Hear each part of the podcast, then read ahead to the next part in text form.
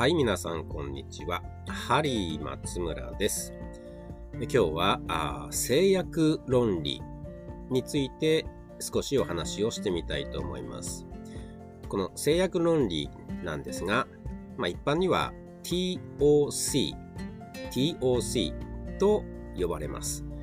T、これはあ theory、O、of、C は constraint、theory of constraint と英語では言います。簡単に言えば、まさに制約の論理ということです。まあ、私はものづくり企業での、まあ、このポッドキャスティングをやっておりますから、ものづくり企業におけるこの制約論理について考えてみたいと思います。まあ、簡単に言いますと、工程の中で、まあ、必ず足を引っ張る工程が出てきてしまうということなんですね。例えば、あるものづくり企業さんで、ある製品を作る際に、原材料の投入から始まって A 工程、B 工程、C 工程、D 工程、そして E 工程。例えば A, B, C, D, E。この5つの工程を得て、ものが出来上がると考えてみたいと思います。その場合、例えば、この C 工程 A, B, C, D, E の中の A, B, C ですから、3番目の工程が一番、まあ、能力的に弱い、まあ、少ないと仮定してみましょう。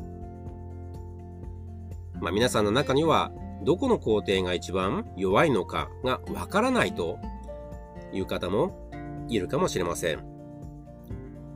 この場合は、現場に行って、現場を見てもらえればすぐにわかります。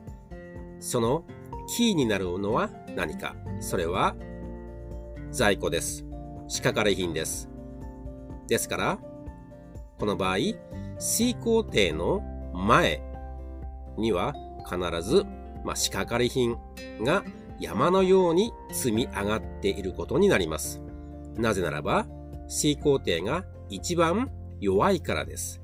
ですから、A 工程、B 工程が、まあ、早くものが出来上がってしまうんですが、まあ、C 工程で、えー、まあ、工程能力が弱いために、その前で在庫が積み上がってしまうということになるんですね。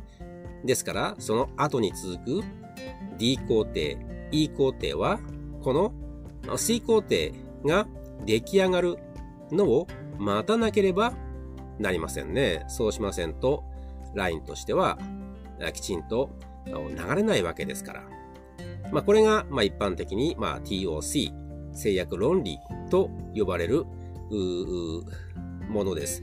この現状把握がとても大切になってきます。ですから、皆さんのものづくりの現場でも、ぜひ、まあ、現場に行って、どこの工程の前に、まあ、仕掛かり品、在庫があ積み上がっているのか、あ生産待ちの、えー、製品、えー、があるのかをよく見て、えー、一番弱い工程をチェックしてみてください。そのチェックした後、それをどのようにして、え改善していくかについてはまた次の機会にお話をしたいと思います。今日はこの辺で終わりにいたします。それでは皆さん、さよなら。ごきげんよう。